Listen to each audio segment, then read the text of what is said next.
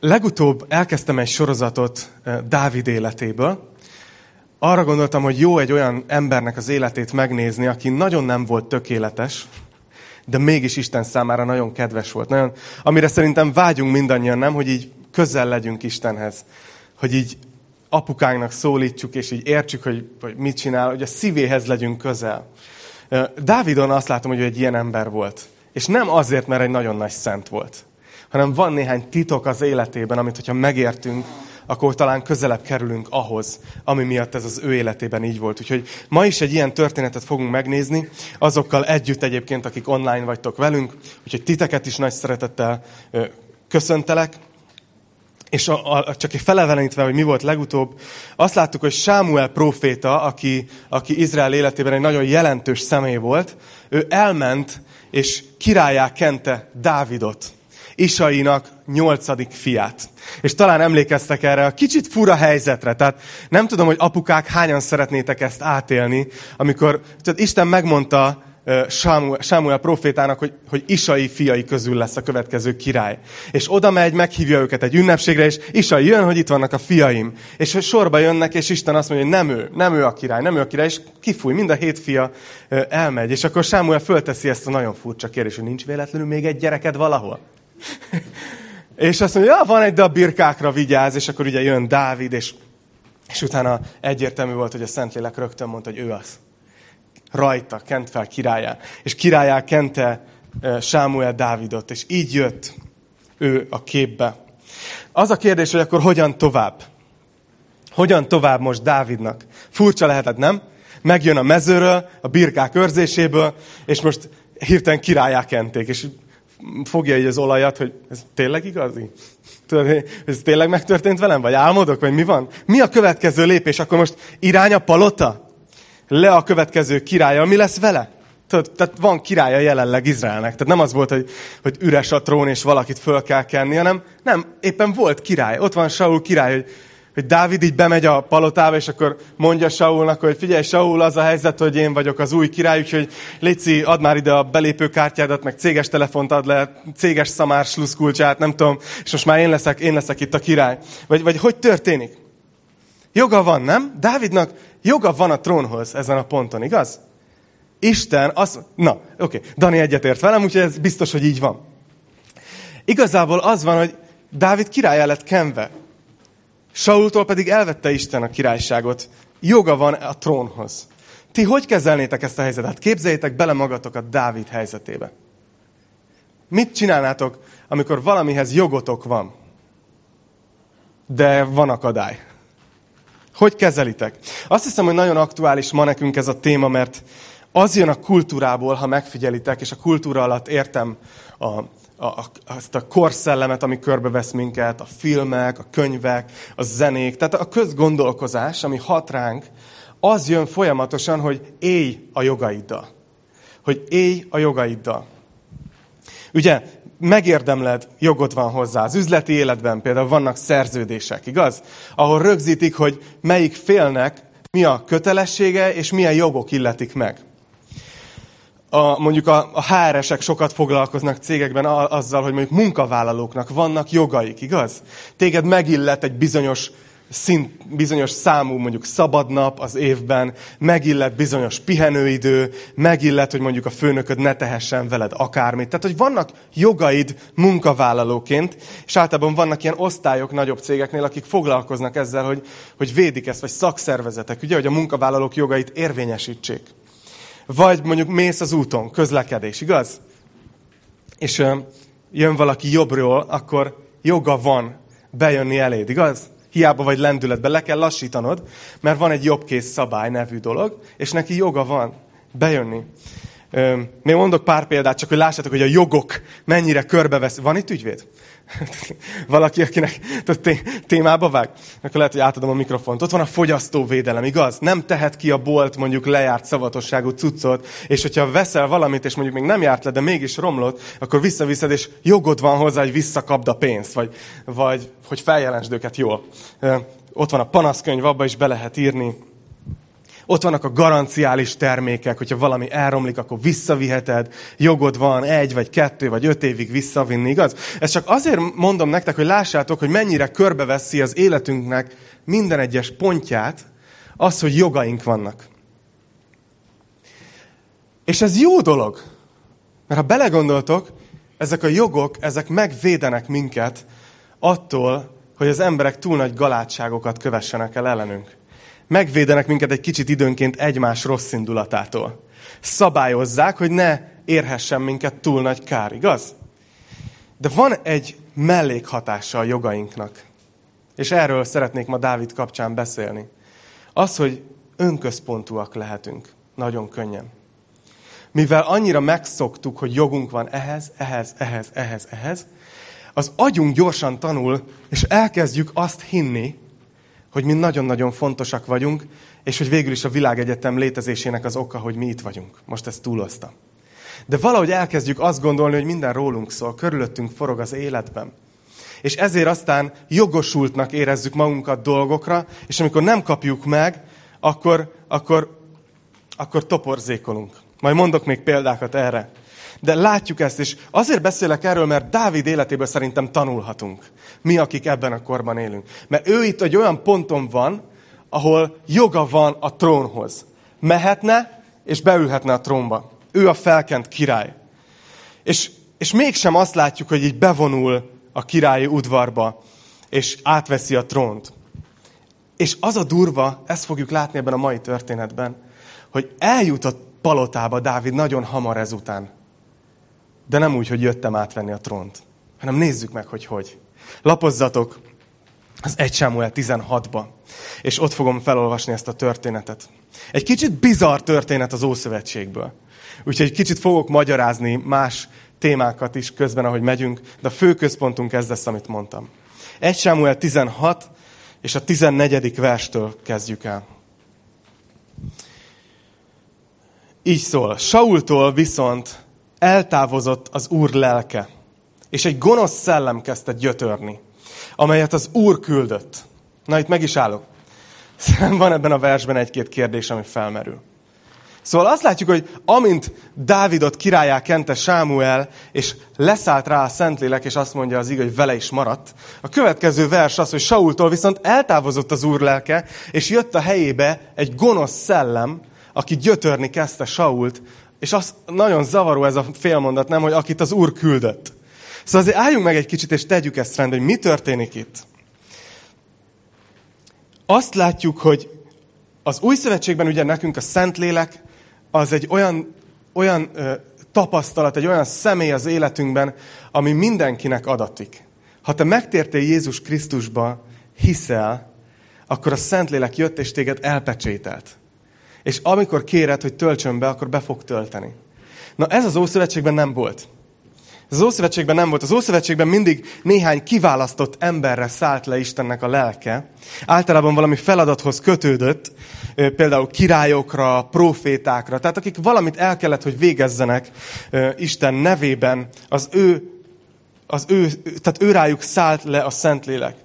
És ugyanakkor azt látjuk, hogy amikor Dávid Fel, fel, Dávidot felkente Sámuel, akkor le is szállt rá a Szentlélek, de Saulról viszont lejött. Saultól eltávozott az Úr lelke. És ahogy ez a védelem eltávozott róla, azt látjuk, hogy Saul már nem volt védve. Nem tudom, hogy tudjátok, hogy a Szentlélek ad nekünk egy nagy védelmet.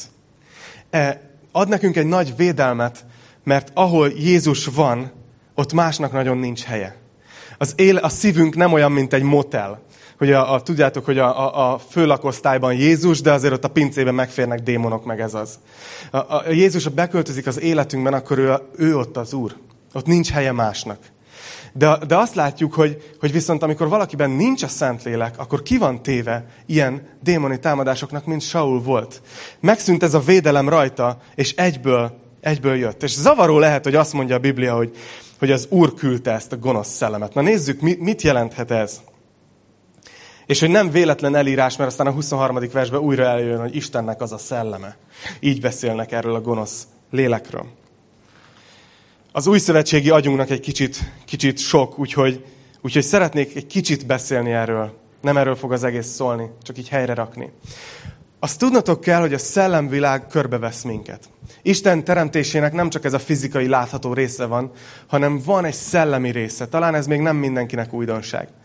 De szellemi világnak, ahol az angyalok, démonok és egy csomó általunk nehezen körülhatárolható és megérthető féle szellemi lény lakik, a szellemi világnak az egyharmada egy ponton fellázadt Isten ellen.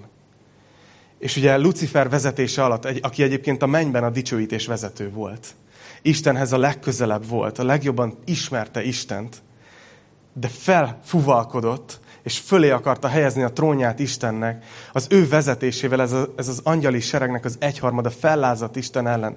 És őket nevezzük ma démonoknak, őket nevezzük gonosz szellemeknek, bukott angyaloknak, és még lehetne sokféleképpen mondani. A lényeg az, hogy miért mondja itt a Biblia, hogy itt most, amikor jön közülük egy, és gyötri Sault, hogy ez Isten szelleme. Istennek az a gonosz szelleme gyötri. Az egyik dolog, amit látnotok kell, hogy, hogy attól függetlenül, hogy fellázadtak ezek a szellemek, Istenhez tartoznak, mert ő teremtette őket. Tehát a tulajdoni jog, az mindig Istené még. Ez, ők nem magukat hozták létre, ha nem, nem a Lucifer hozta őket létre. Teremteni csak Isten tud. És az, ezt a szellemi világot is Isten teremtette. És ugyanúgy, ahogy attól, hogy jó, extrém példa egy kicsit, de azért érteni fogjátok a párhuzamot, attól, hogy mondjuk a gyereked nagyon rossz, vagy akár tényleg mondjuk bűnöző lesz belőle, és abszolút nem tudsz vele azonosulni azzal az élettel, amit él, attól függetlenül a fiad, attól függetlenül a gyereked. Tehát ilyen módon, akár tetszik, akár nem, az összes gonosz szellem Istené. Ő teremtette őket, csak éppen lázadásban vannak. A másik, amit látnotok kell ezzel kapcsolatban, hogy a Bibliának az a világképe, hogy miközben itt van ez a fellázadt, gonosz angyali sereg, ők nem tehetnek akármit. Tehát nem az van, és figyeljétek meg, hogy a kultúra és nagyon sok vallás egy ilyen duális világképet akar bennünk elhitetni. Mutatják a yin-yangot, meg az erő, hogy ki legyen egyensúlyozva, igaz? Mint hogyha úgy tennék fel, hogy van a jó és a rossz, és ezek egyenrangú erők, és mind a kettőre szükség van, hogy egyensúlyban legyenek. Ez nem igaz. A Bibliának nem duális a világképe. A Bibliában a gonosz az egy lázadás eredménye, nem az eredeti terv része. És hogy látni kell ezt, hogy Isten szabja meg az ő határaikat. Tehát nekünk nagyon sokszor nem kell hadakoznunk a negatív szellemvilág ellen, mert Isten uralkodik. Ameddig ő kijelöli a határukat, hogy elmehetnek, addig mehetnek el. Itt is azért mondhatja talán, hogy Isten küldte ezt a gonosz szellemet Saulra, mert Isten most megengedte, hogy Saulon ott legyen ez a támadás. Isten engedte meg, Isten szabja meg a mozgásterüket. És a harmadik dolog, amiért talán ezt mondja az ige, hogy, hogy Istennek az a gonosz szelleme gyötörni kezdte Sault, aki, akit Isten küldött, az az, hogy, hogy mindenki összekapcsolta a környezetükben, hogy, hogy ez, ami most Saul-al történik, ez összefüggésben az van azzal, hogy Saul hátat fordított Istennek. Mindenki tudta, hogy ez nem véletlen. Mindenki tudta, hogy ez nem betegség, ez nem valami akármi, hanem ez, ez itt, itt azért, mert Saul szakított Istennel, engedetlen volt, azért van ez a támadás. De azért elég bizarr helyzet, ugye?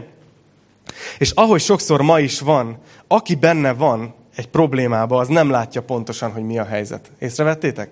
Benne vagyunk az életben, ne, és, és, és nem, nem vesszük észre, hogy mi a baj velünk.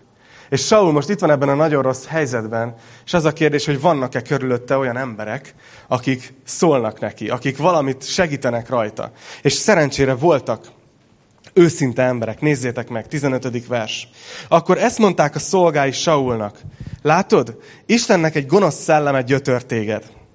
De a mi urunknak csak szólnia kell, és szolgáid készek keresni egy embert, aki ért a lantpengetéshez.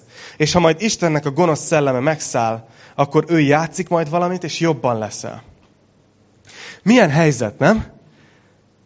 Azért, ha belegondoltok, ezzel nem lehetett könnyű szembenézni Saulnak, hogy vele most mi történik. A szóhasználat alapján úgy tűnik, hogy mintha először mondanák ezt nekik. Tehát, hogy tudjátok, van ez a dolog, amiről mindenki tud, egymás között már beszéltek a szolgák, hogy valami van a Saullal, nem teljesen kerek a dolog. Ez, és akkor beszélgették, hogy ez valószínűleg valami megszállottság. Igen, szerintem is, de... És akkor valamikor föl kéne hozni... És akkor most, mint hogyha most mondanák először neki, hogy látod, Istennek egy gonosz szelleme gyötör téged. Úgy látszik, hogy, hogy szeretik annyira, hogy, hogy elmondják neki, de szeretik annyira, hogy megvárják az alkalmas pillanatot. Szeretnék csak egy kicsit kitérőt tenni ezen a témán, jó? Nem megszállottsággal kapcsolatban, hanem a mi életünkben is jelentkezik ez a jelenség szerintem, hogy annyira szeretnénk, nem tudom, ti is érzitek ezt magatokban, hogy annyira szeretnénk valahol mélyen hinni azt, hogy, hogy rendben vagyunk, hogy jók vagyunk, hogy nagyon nehéz szembesülni azzal, hogy nem vagyunk jók. Nagyon nehéz szembesülni azzal, hogy valamilyen területen nem, nem, nem vagyunk jók. Szeretnénk fenntartani a látszatot. És ezért nagyon nehéz szembesülni azzal, amikor valaki kívülről ráadásul rávilágít valami hibánkra, valami, valami szennyesünkre. És azt a, azt a szűrőt találtam, és, és, és meglátjuk, hogy Saul hogy fog reagálni erre a helyzetre.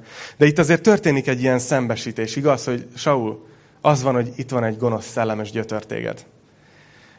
És hogyha bárki a mi életünkben szembesít minket, mondjuk mond kritikát ránk, megfogalmaz kritikát, akkor nagyon fontos, hogy tudjuk, hogy ezt hogy kezeljük.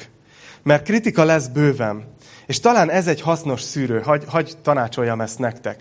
Hogy amikor valaki kritikát mond, valaki megfogalmaz valami olyan dolgot, ami kicsit benned összedönti a magadról kialakított vagy remélt képet, akkor tedd fel ezt a kérdést, hogy aki ezt mondta nekem, az szeret engem? És ne azt mondod, hogy nem, hát most mondott rám rosszat, úgyhogy biztos nem szeret. Nem, úgy őszintén, hogy szeret engem, hogy, hogy hisz bennem, akarja, hogy lássa Isten munkáját bennem. Tehát, hogy, hogy alapvetően mellettem van. Mert ha igen, akkor nagyon figyelj oda arra, amit mond. Mert akkor tényleg szeretetből mondja. És ez egy hasznos szűrő lehet az életünkben. De a másik oldal is nehéz lehet, amikor mi adunk valakinek negatív visszajelzést. Vagytok ilyen helyzetben időnként, hogy ott van mellettetek valaki, és nagyon mondanátok neki valamit, de nem tudjátok, hogy akkor most kell mondani, nem kell mondani, mikor kell mondani, mennyit kell mondani. Tehát szerintem itt a szolgáknak nagyon, nagyon nehéz helyzetük lehet, tehát, hogy látják, hogy a királyt konkrétan démon gyötri, és akkor most szóljunk, vagy ne szóljunk? Hát ő a király, de hogy mit kéne tennünk ebben a helyzetben. És szeretnék két dolgot mondani, ami nektek is hasznos lehet. Nézzétek, az egyik az az, hogy úgy tűnik, hogy megvárták az alkalmas pillanatot. Van ez a, ez a mondás ma a világban, hogy én őszinte típus vagyok, ami a szívemen a száma, én megmondom, amit gondolok. Na ennél nagyobb, ennél ostobább stratégia nincs az emberi kapcsolatokban, mint hogy amikor valami eszedbe jut, az az őszinteség, hogy pá, mondom, aztán a másik kezd vele, amit akar. Ne, nem jó. Nem jó. Azt látjuk, hogy Jézus például mondott ilyet a tanítványainak, hogy annyira sok mindent szeretnék még mondani nektek, de még nem tudjátok elhordozni. Pál írt ilyet a levelébe, hogy már szeretnék tovább lépni más témákra, de még úgy érzem, hogy még, még itt kell maradnunk ezen a szinten, mert még, mert még gyengék vagytok. És persze ezt mi nem mondjuk egymás szemébe, de azt hiszem, hogy nagyon krisztusi dolog az, hogy mielőtt valakire így bám, ráöntöd az őszintét, felméred, hogy... hogy milyen állapotban van, hogy valami, vajon itt van-e az az alkalmas pillanat, vajon nyitott-e arra, hogy megfogalmazd azt a lehet, hogy nehéz üzenetet neki. A másik dolog, amit tanulunk itt, hogy figyeljétek meg, hogy a szolgák nem Sault minősítették. Nem azt mondták, hogy Saul, bocsi, de mostanában nagyon furcsa vagy. Nem azt mondták, hogy Saul, az a helyzet, hogy kicsit kettyós vagy. Tudod, ne, nem őt minősítették, hogy te milyen vagy, Saul. Hanem nézzétek meg, hogy azt mondták, hogy látod, Istennek egy gonosz szelleme gyötör téged. Rámutattak arra a külső dologra, ami befolyásolta Sault, ami miatt ő szenvedett. Olyan empatikusan jönnek hozzá, igaz? Hogy ne, nem, nem elítélik, nem minősítik, hanem oda jönnek és azt mondják, hogy figyelj, látjuk, hogy valami megnyomorítja az életedet. Hagy, hagy mutassunk rá erre. És azt hiszem, hogyha így megyünk visszajelzést adni valakinek, hogy figyelj, figyelj, úgy látom, hogy, hogy, hogy és ezt most vedd jól, mert tudod, hogy szeretlek. De hogy ott van az életedben ez az önközpontúság, hogy minden beszélgetésünkben akörül forog a dolog, hogy neked milyen, hogy te hogy érzed magad, hogy stb. És nem lehet, hogy ez, ez megrabolja az életedet? Hogy látom, hogy ez gyötör téged, megfoszt kapcsolatoktól, vagy hozhatnék sok-sok példát. A lényeg az, hogy, hogy amikor így közelítünk egymáshoz, akkor rögtön nem azt érzed, hogy te vagy betámadva, hanem hogy ez a valaki, aki negatív visszajelzést ad, pont a szövetségesed. A szolgák így Így tették, de az a helyzet, hogy akármilyen jól adjuk elő az ilyesmit, azért nem könnyű hallani, úgyhogy kíváncsi vagyok, hogy hogy reagál Saul. Ti is? Ti is kíváncsiak vagytok? Na nézzük. Saul így felelt a szolgáinak, tizenhetedik vers. Keressetek hát nekem egy embert, aki szépen tud játszani a lanton, és hozzátok ide hozzám. Ekkor megszólalt az egyik legény, és ezt mondta, én láttam a betlehemi Isai egyik fiát, aki tud lanton játszani, derék férfi, harcra termett, okos beszédű, daliás ember, és vele van az Úr. Saul tehát követeket küldött Isaihoz ezzel az üzenettel. Küld el hozzám Dávidot, a fiadat, aki a juhokat szokta őrizni. Isai pedig fogott egy szamarat, arra kenyeret, arra kenyeret, egy tömlő bort, meg egy kecskegidát rakott, és elküldte Saulnak a fiával, Dáviddal. Szóval nagyon érdekes ez a, ez a jelenet, hogy azt is látjuk, hogy a szolgák nem az, hogy így megírták a beszédüket, és az egészet így ráborították, hogy Saul, te megszállott vagy, és, és hívjuk ide Dávidot lantozni. Igaz? Hanem lépésről lépésre mentek. Először csak elmondták a problémát, és amikor látták, hogy Saul nyitott, akkor javasoltak neki megoldást, és, és segítették őt. És azt, érdekes a, a megoldás, egy kicsit erről is szeretnék beszélni. Azt mondják, hogy a lantpengetés fogja megoldani az egészet. Miért?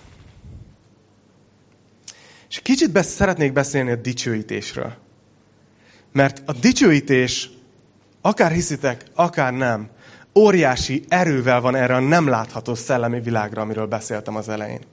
Úgy tűnik, hogy amikor valaki Istent dicsőíti, ott megszűnik a tere az ellenségnek.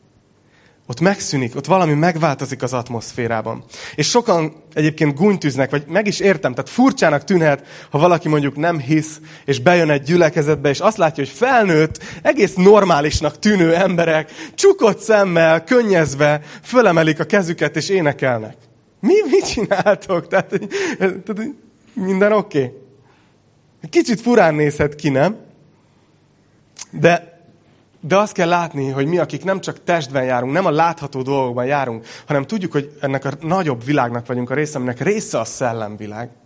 Nekünk kell ez a jártasság, hogy tudjuk, hogy amikor mi dicsőítünk, az szellemileg hatásos, hatása van. És mi nem testben járunk, hanem szellemben. És néha azt gondolhatjuk, hogy, hogy a zene az olyan, mint hogyha hatásvadász lenne, igaz? Hallok ilyeneket, és persze a zenét lehet manipulatívan használni. De az a helyzet, hogy a Bibliában végig látjuk azt, hogy a zene az szellemileg erőteljes. Az nem csak egy kíséret, hanem ez egy szellemileg erőteljes dolog. Hadd mondjak csak egyetlen történetet, jó, az Ószövetségből, ami illusztrálja ez. Nem a fő témánk, de mégis szerintem hasznos ahhoz, hogy lelkesen dicsőítsünk, és értsük, hogy miért di- dicsőítünk. A, a kettő királyok háromban van egy történet, amikor Moáb királya fellázad, Izrael királya, Júda királya és Edom királya pedig harcba indulnak. Tehát három király szövetkezik egy negyedikkel szemben. És hét napja mennek ellenük felvonulni, és már kezd reménytelen lenni a helyzet, hogy valaha megtalálják-e őket, és elfogy a víz az egész seregben, és az emberek kezdenek kiakadni. Tehát, tehát elég nagy feszültség van. És Izrael királya megkérdezi, hogy nincs-e itt a környéken valahol egy próféta, akin keresztül megkérdezhetnék az urat. Ö, és így jut el Elizeus prófétához. Most az érdekes dolog az az, hogy ugye a prófétaság az azt jelenti, hogy valakinek az a szolgálata, hogy Isten üzenetét mondja el egy embernek. Ez történhet nagyon egyszerűen. És történhet nagyon nagy jelentőségű dolgokban is. Az én életemben egyébként elég fontos szerepet játszanak a proféciák. Isten szinte minden egyes ilyen nagy fejezetváltásnál küld valakit, és küld egy proféciát. De az Ószövetségben még nagyobb szerepük volt talán, mert hogy rajtuk keresztül szólt az Úr, és kész. Máson keresztül nem nagyon. És ezért itt ez a király azt mondja, hogy nincs itt egy próféta, akin keresztül megkérdezhetnénk az Urat, akinek ez a foglalkozása teljes időben, hogy halljon az Úrtól, és továbbadja. És ott van Elizeus, elmegy hozzá, Elizeus viszont teljesen kiakad. És mert ugye Izrael és Júda ketté vannak válva, tehát nem érti Elizeus, hogy miért jön hozzá Izrael királya, az, az ellenség, a másik oldal, a dark side ura. Elizeus azonban ezt mondta Izrael királyának, semmi közünk nincs egymáshoz. Eredj apát profétáihoz, meg anyát profétáihoz. Tehát ha azt hiszitek, hogy nincs anyázás a Bibliában, de Izrael királya így szólt hozzá. Ne mondd ezt, hiszen az Úr hívta össze ezt a három királyt, hogy Moáb kezébe adja őket. Elizeus így felelt. A seregek élő urára mondom, akinek a szolgálatában állok, hogyha nem nézném Jósafátnak, Júda királyának a személyét, rád sem néznék, észre sem vennélek. Így beszél Izrael királyával a proféta. Azt mondja, de most hozzatok ide egy lantost.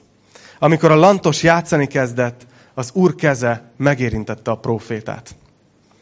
Olyan érdekes, hogy ezt az egész történetet, ha végigolvasnád az egész fejezetet, ha kihagynánk ezt a verset, teljesen ért- értelmes lenne a történés, hogy jön, igen, a proféta megkérdezi az Urat, az Úr válaszol, de valamiért a Szentlélek beletette ide ezt a verset, hogy tudjuk, hogy hogy érintette meg az Úr lelke a profétát.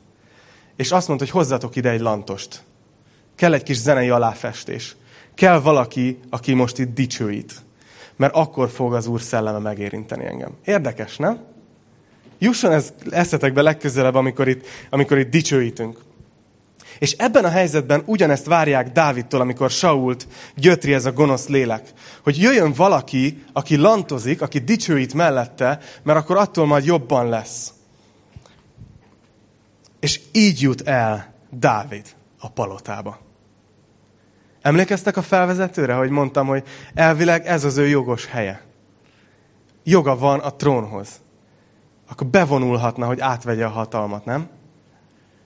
És azt látjuk, hogy Dávid megérkezik a palotába, de így. Jön zenélni Saul mellé, akit gyötör egy gonosz lélek. Úgy érkezik, mint egy szolga. És vajon így puffog, durrog emiatt, hogy na jó, azt hittem, hogy most már az én időm jött el, de oké, ha most még ezt kéri az Úr, akkor na jó, akkor még itt lehúzok egy fél évet dicsőítésvezetőként, tudod? Saul mellett, hogyha rosszul van, akkor jövök. Nézzétek, mi történik, amikor Dávid megérkezik. Dávid megérkezett Saulhoz, és a szolgálatába szegődött. Ő pedig igen megszerette. Ez egy kulcs szó. Saulról beszélünk, akit gyötört a gonosz lélek. Azt mondja, hogy Dávidot igen megszerette, és a fegyverhordozója lett. Akkor ezt üzente Saul Isainak. Hadd szolgáljon engem Dávid, mert igen megkedveltem. És valahányszor Istennek az a szelleme megszállta Sault. Fogta Dávid a lantot, és játszott rajta valamit. Saul ilyenkor megkönnyebbült, és jobban lett. A gonosz szellem pedig eltávozott tőle. Szóval ez a helyzet ebben a történetben. Hogy Dávid eljut a királyi palotába. Dávid a felkent király, de ehelyett egy megszállott embert próbál elfogadható állapotban tartani. Kb. Úgy kell elképzelni, mint a Dávid ilyen orvoshívóval aludna. Tudjátok, hogy éjszaka közepén Saulnak rohama van, és akkor neki menni kell lantozni. Ez azért nem az álom állás, azt hiszem. Főleg nem úgy, hogy te vagy a felkent király. Elvileg jogod van, hogy azon a trónjon, trónon ülj, ahol ez a látszólag láthatóan alkalmatlan ember ül most. Szeretnék néhány dolgot kiemelni ebből a szakaszból. Talán ugye bevezettem ezzel, hogy ilyen fogyasztói társadalomban élünk, ahol mindenhez jogunk van. És, és azt hiszem, hogy, hogy itt nagyon fontos látni, hogy Dávidnak ezen a ponton joga volt a trónhoz, és mégis Saul szolgálatába szegődött. Pedig Saul nem volt jó főnök, nem volt jó vezető, nem volt az, akit így tisztelsz és örömmel mész mellé szolgálni. És Dávid mégis alárendelte magát. És érdekes, hogy nem, Dávid nem szolgalelkű volt. Tudod, Hanem, hanem szolgáló lelkű volt. Nem tudom, hogy érzitek-e a különbséget. Hogy nagyon nagy különbség van akközött, hogy, hogy azt mondod valakinek, hogy most fel velem a padlót, vagy az, hogy felmosom a padlót helyetted. És, és Dávidnak ilyen szolgáló lelke volt. Nem azért ment Saul mellé, mert nem volt helyén az önértékelés, hanem pont mert igen. És ő még egy olyan vezető mellett is tudott szolgálni, aki nem volt toppon. Ment és dicsőített. És könnyebbé tette Saul életét, szolgált felé, és mindezt olyan hozzáállással, hogy Saul, akinek elvileg ő a legnagyobb rivális ebben a helyzetben, nem tudom, hogy értitek-e, megkedvelte. Óriási Dávid, nem? Lehet, hogy bennetek is fölmerül, hogy, hogy hogy történhetett ez meg? Hogy sikerült ez? Hogy tudta ezt megtenni? Hogy ne háborodjon fel, hogy ne akadjon ki, hogy ne mondjon fel Saulnál. És azt hiszem, hogy van az egyik zsoltárában Dávidnak egy, egy pont, amikor belelátunk. Nem tudom, hogy vagytok-e így bibliai szereplőkkel néha, hogy, hogy úgy leülnétek egy kávéra, vagy megkérdeznétek, hogy abban a helyzetben hogy tudtál így viselkedni. Dáviddal az az érdekes, hogy, hogy ő neki nagyon sok belső vívódással le van írva a zsoltárokban. Tehát, hogy arrébb lapozol egy pár oldalt, és látod, hogy mi zajlott le benne, mert leírta. Köszi, Dávid. Szóval, hogy a száz... A százharmincegyedik zsoltárban olvassunk Dávidnak a szavait ebből az időszakból. Az, hogy milyen volt az ő belső berendezkedése. Az első három verset felolvasom. Azt mondja, hogy Uram, nem fuvalkodik fel a szívem. Nem kevély a tekintetem.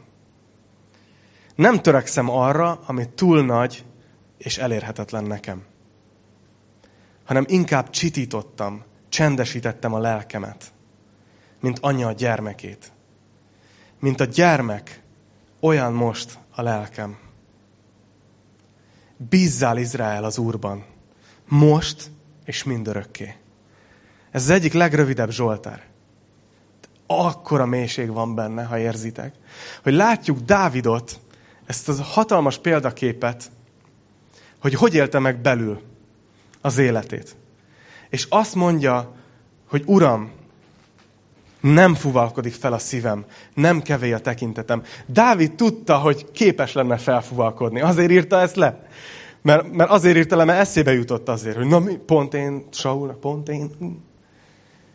De azt mondja, hogy én nem engedem ezt meg magamnak, hogy felfuvalkodjak. Nem engedem meg, hogy ilyen büszkén álljak a dolgokhoz. Hanem azt mondja, hogy csitítottam a lelkemet. Azt mondja, hogy nem törekszem arra, ami túl nagy és elérhetetlen nekem. Mennyire ellentétben áll ez azzal, amit ma a világ súlykol, nem? Érd el a céljaidat. Just do it. Go for it. Tehát menjél, harcolj, állj ki az igazadért. Szerezz érvényt a jogaidnak. Arra vagy elhívva, akkor menjél és csináld. És Dávid azt mondja, hogy oké, okay, ezt most nem tudom elérni. Itt van Saul a trónon, fel vagyok kenve, de most nem tudom elérni. És azt mondja, hogy, hogy inkább csitítom a lelkem. Azt mondja, hogy mint anya a gyermekét. Így csitítja Dávid a lelkét. Amikor jön fel az indulat, amikor jön fel az a sok negatív dolog, ami esetleg megfogalmazódik benne. Azt mondja Dávid a lelkének, hogy figyelj lelkem, nyugodj meg. És azt mondja, és eléri azt a pontot, amikor azt írja a zsoltárban, hogy, hogy mint, mint a gyermek, olyan most a lelkem. És ez Dávid a saját lelkével csinálta meg. Annyira lecsitította, hogy nem, ne legyen kevély. Hogy azt mondja, hogy na, most olyan a lelkem, mint egy gyermek. Most vagyok a jó helyen. És utána a következő mondat az, hogy bízzál, Izrael, az Úrban. Hogy majd Isten a saját időzítése szerint majd elintézi, ami ott van a szívemben. Amit én nekem most elérhetetlen, nekem most nehéz. Óriási, nem? Ahogy említettem, a korszellem teljesen ilyen önközpontúságra ö, bátorít minket.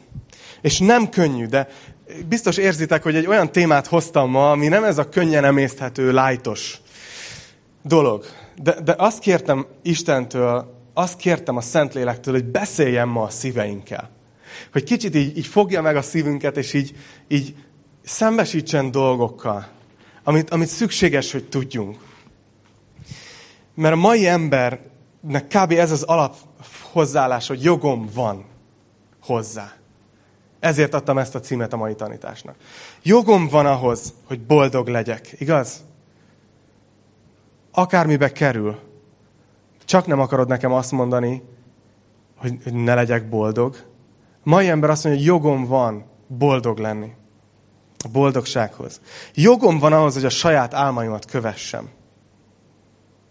Jogom van ahhoz, hogy mondjuk legyen párom, akárhogy is, vagy ne legyen párom, akárhogy is.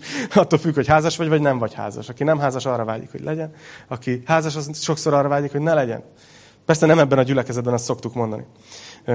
Mindig máshol vannak a problémák. Jogom van ahhoz, hogy kényelmesen éljek, hogy egy bizonyos életszínvonalon éljek, igaz? Hogy megengedhessek magamnak ezt, meg ezt, meg ezt. Ne mondd már, hogy, hogy annyira meg kéne magam alázni, hogy ezt ne engedhessem meg magamnak. Ne mondd már, hogy vissza kéne lépnem, és akkor nem férne bele ez, meg az.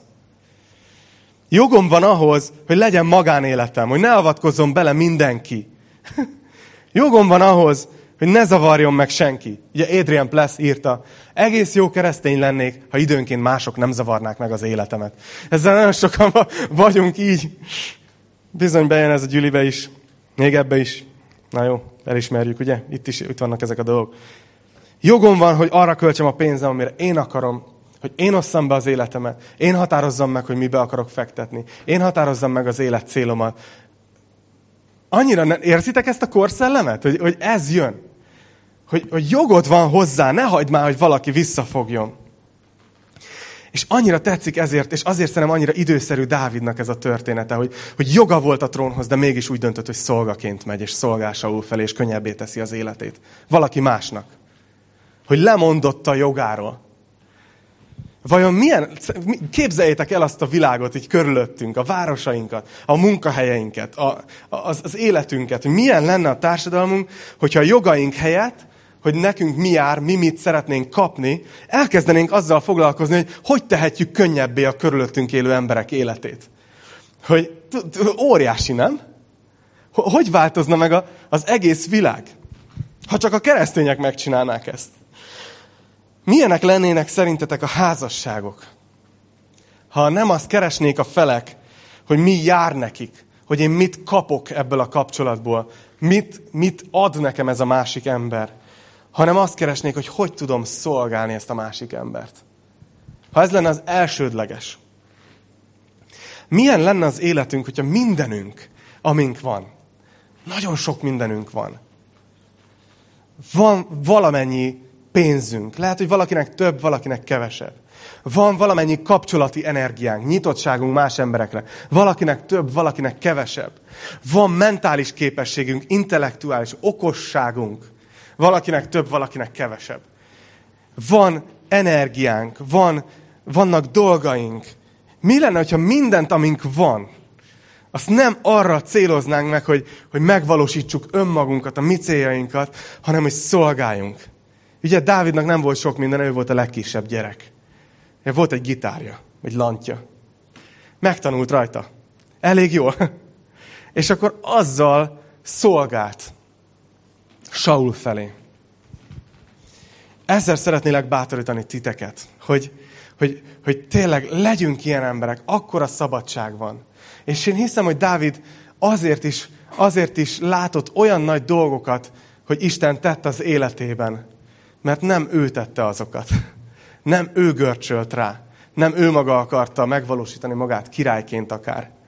Hanem azt mondta, hogy jó, hát fel vagyok kenve, de ha most az a dolog, akkor megyek és Saulnak játszok. Egy személyes hallgatóságnak. Hihetetlen, nem? Szóval szeretnélek bátorítani titeket. És magamat is. Nem tudom, hogy észrevettétek, hogy magamnak is prédikálok. Aki ismer, tudja. Muszáj megtanulnunk ezt a szolga Szolgai mentalitás, szolgáló lelkületet. És hogy, és hogy nem, nem arról van szó, hogy ne nézzetek filmeket, hogy ne hasson ránk a kultúra, hanem csak inkább azt szerettem volna ma elérni, hogy legyetek tudatosak. Amikor néztek egy filmet, olvastok valamit, csak tudjatok róla, hogy ez ott van a levegőbe, hogy minden szóljon rólad, hogy jogod van hozzá. És ezt szűrd le. Szűrd le az evangéliummal. És hadd mondjam el nektek, hogy hogy tudjátok ezt legjobban megtenni. És itt szeretnék rátérni az úrvacsorára is. Mert ha eddig nem tűnt föl, akkor most biztos meg fogjátok látni, hogy az egész, amiről beszéltem, egy ilyen hatalmas neon nyílként mutat Jézus Krisztusra. Az egész, amiről beszéltem. Márk tíz negyvenötben Jézus beszél arról, hogy ő milyen hozzáállással jött el. Na most itt nem arról beszélünk, hogy valaki el akar érni valamit, és nulláról kezdi, hanem arról beszélünk, hogy valaki Isten, és eljön a saját teremtésébe. Már ez egy nagyon nagy ugrás, igaz? De még itt is választhatott volna többféle hozzáállást. És itt leírja Jézus, hogy ő neki mi volt a hozzáállása. Azt mondja, mert az emberfia sem azért jött, hogy neki szolgáljanak. Szerintetek joga lett volna hozzá? Joga. Teljes mértékig. Minden az övé. Ő a teremtő. Minden imádatra méltó. És mégis azt mondta, hogy ő úgy döntött, hogy nem azért jött az ember fia, hogy neki szolgáljanak, hanem hogy ő szolgáljon, és életét adja váltságul sokakért. Látjátok, hogy milyen erő van ebben? Jézus megérdemelte volna, joga lett volna, hogy neki szolgáljanak. És ehelyett ő úgy jött, hogy ő szolgált mások felé. És ő adta oda az életét váltságul sokakért. És nem tudom, hogy tudjátok-e, nagyon sok híres ember, nagyon sok ismert személyiség nagy, élt ezen a földön, császárok és királyok és befolyásos politikusok és befektetők, és ha most mondanék nektek, adnék egy fehér papírt, hogy írjatok le nagyhatású embereket, lehet, hogy egy pár tízes után elakadnátok. Pedig sok ezren voltak, sok százezren, akik hatással voltak a történelemre. De valahogy Jézus Krisztus kétezer éve a... fölrobbantotta a világot. Teljesen a feje tetejére állította, és mindenki tud róla. És mindezt úgy, hogy nem, nem azt várta, hogy őt szolgálják, hanem hogy odatta az életét, és szolgált mások felé. És ugyanerre hív minket. Ugyanerre hív minket, és erre bátorítalak titeket. Hogy az igazi, az igazi életcél az az, hogyha nem azt mondjuk, hogy jogom van hozzá, hanem az, hogy hogy lehetek Isten eszköze, hogy szolgáljak más felé. Helyettesítsétek ezt be. Kérlek, gondolkozzatok ezen, kérjétek meg, üljetek le délután a Szentlélekkel, jó? Egy kávéra, egy, egy, egy teára, egy valamire. Kérdezzétek meg, hogy lélek, vezess, hogy, hogy az én életemben hogy van ez. Az én házasságomban hogy van ez? Az én munkahelyemen, az én iskolámban, az én környezetemben, az én gyülekezetemben hogy van ez? Hogy tudok szolgálni? És csak egy záró gondolat, ezzel szeretném befejezni. Hogy ha már annyira mégis ott van ez a gondolat bennünk, hogy jogunk van dolgokhoz az életben. A Biblia azt tanítja, hogy egy dologhoz tényleg jogunk van. És ez a bűneinknek a jogos büntetése. Isten a törvényadó ebben a világban. Az ember szereti játszani a fejét, hogy övé a világ, és ő az Úr, és ő határozza meg a szabályokat. Meg a társadalom a párbeszéd során majd kialakítja az együttélés kereteit. Az a helyzet, hogy Isten tartja össze a világot. Nem tudom, hogy tudjátok-e, hogy mai napig tudósok vitatkoznak arról, hogy pontosan mi az a magerő, ami az atomokat, az elektront, protont, neutront így összetartja. Nem értik. Ugyanis ugye az atom magban egy pozitív és egy semleges töltöttségű részecske van. Az elektron felhőn belül. És most páran bánjátok, hogy nem figyeltetek fizika órán, kémia órán. A Biblia azt mondja, hogy Isten a saját szavával tartja fenn a világot. Egyetlen szavába kerül Istennek, és az összes atomunk így puk, szétesik. És nem vagyunk tovább. Szóval nem kell játszani a fejünket. Isten úgy döntött, hogy Isten, ő teremtette ezt a világot, ő az Úr ebben a világban. És ő azt mondta az embernek, hogy itt vannak a szabályaim, itt vannak a törvényeim. Az ember ezeket megszegte. És Isten, mint igazságos, Isten nem egy korrupt valaki, hogy na jó, ezt most még elnézzük, besöpörjük a szőnyeg alá. Hanem a bűnnek kellett rendezési módot találni, ezt valahogy el kellett rendezni. És Isten úgy döntött, hogy azt, amihez nekünk jogunk lett volna, hogy meghalljunk a bűneink miatt, na azt átvállalta tőlünk. És azt mondta, hogy ezen nem kell átmenned. Akárki, aki ma úgy ül itt, hogy hiszel Jézus Krisztusban, hogy a te bűneidért ő halt meg, ő fizetett meg. Ő nyitotta meg az atyához újra az ajtót. És te hiszel ebbe, kapaszkodsz, akkor tudnod kell, hogy Isten szemében el vagy rendezve. Hogy szeret, a gyermeke vagy, és nem tart fönn ellened semmit. Ja, elkötelezett amellett, hogy az életedet formálja. Hogy minél inkább megéld azt a teljes életet, amire teremtve lettél. De a kegyelem az a tied. És milyen jó, nem? A kegyelemhez nem volt jogunk. Azt megkaptuk. Az ítélethez lett volna jogunk. És azt mondja, hogy aki hisz, János evangélium ötödik rész, hogy aki hisz, az nem megy az ítéletre, hanem átment a halálból az életre. Úgyhogy most mindjárt imádkozni fogok. Utána pedig Petiék jönnek újra, és fogunk énekelni két dalt, és közben körbe fogjuk adni az úrvacsorát egy tálcán, pászkát és szőlőlét. Jézusnak a megtört testére és a kiontott vérére utalnak ezek. Mert Jézus szerette volna, tudta, hogy mennyire szeretjük a jogainkat. És Jézus szeretett volna adni nekünk valamit, ami folyamatosan emlékeztet arra, hogy jogunk lett volna az ítélethez. De helyette most megkaptuk az örök életet. Hogy ő nem azért jött, hogy szolgáljanak neki, hanem hogy ő szolgáljon és váltságul adja az életét sokakért. Érted is, érted is, érted is, értem is. Imádkozzunk.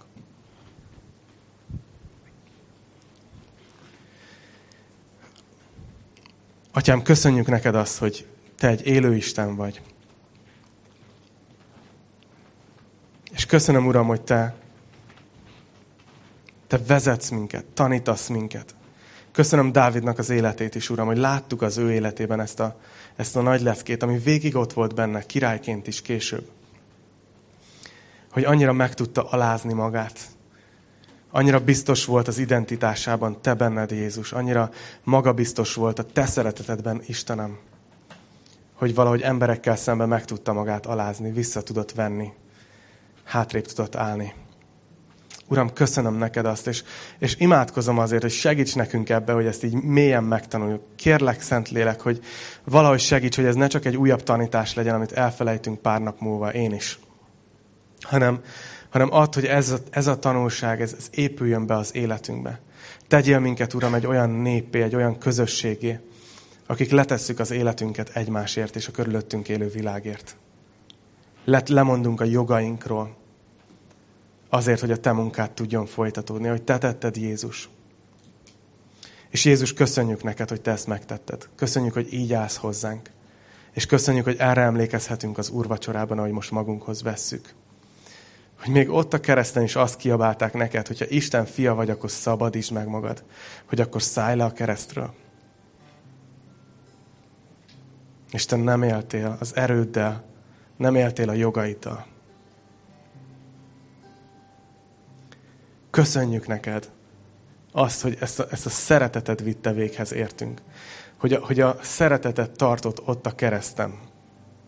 Hogy engedelmes lettél, szolgai formát vettél fel, megüresítetted magad, és egészen a kereszt halálig engedelmes voltál. És tudjuk, hogy ezért Isten felmagasztalt téged minden név fölé. És tudjuk, hogy eljön az a nap, amikor minden, név, meg, minden térd meg fog hajolni előtted. Mennyeieké, földieké és föld alattiaké. És mindenki meg fogja valni, hogy Jézus Krisztus az Úr, az Atya Isten dicsőségére. Jézus, mi azt már ma megvalljuk neked. És köszönjük, hogy így szerettél minket. Kérlek, hogy emlékeztess minket az úrvacsorában. Kérlek, hogy tegyél minket helyre. Kérlek, hogy jó értelemben emlékeztes arra, hogy mihez van jogunk, és hogy mit kaptunk kegyelemből tőled. Uram, arra is kérlek, hogy erősíts meg minket a te kegyelmeddel. Az a jó, ha kegyelemmel erősödik meg a szív. Ezt mondja a zsidókhoz írt levél. Jézus, tedd meg ma ezt velünk. Újra hozd csak a szemünk elé a kegyelmet. Jézus nevében. Amen.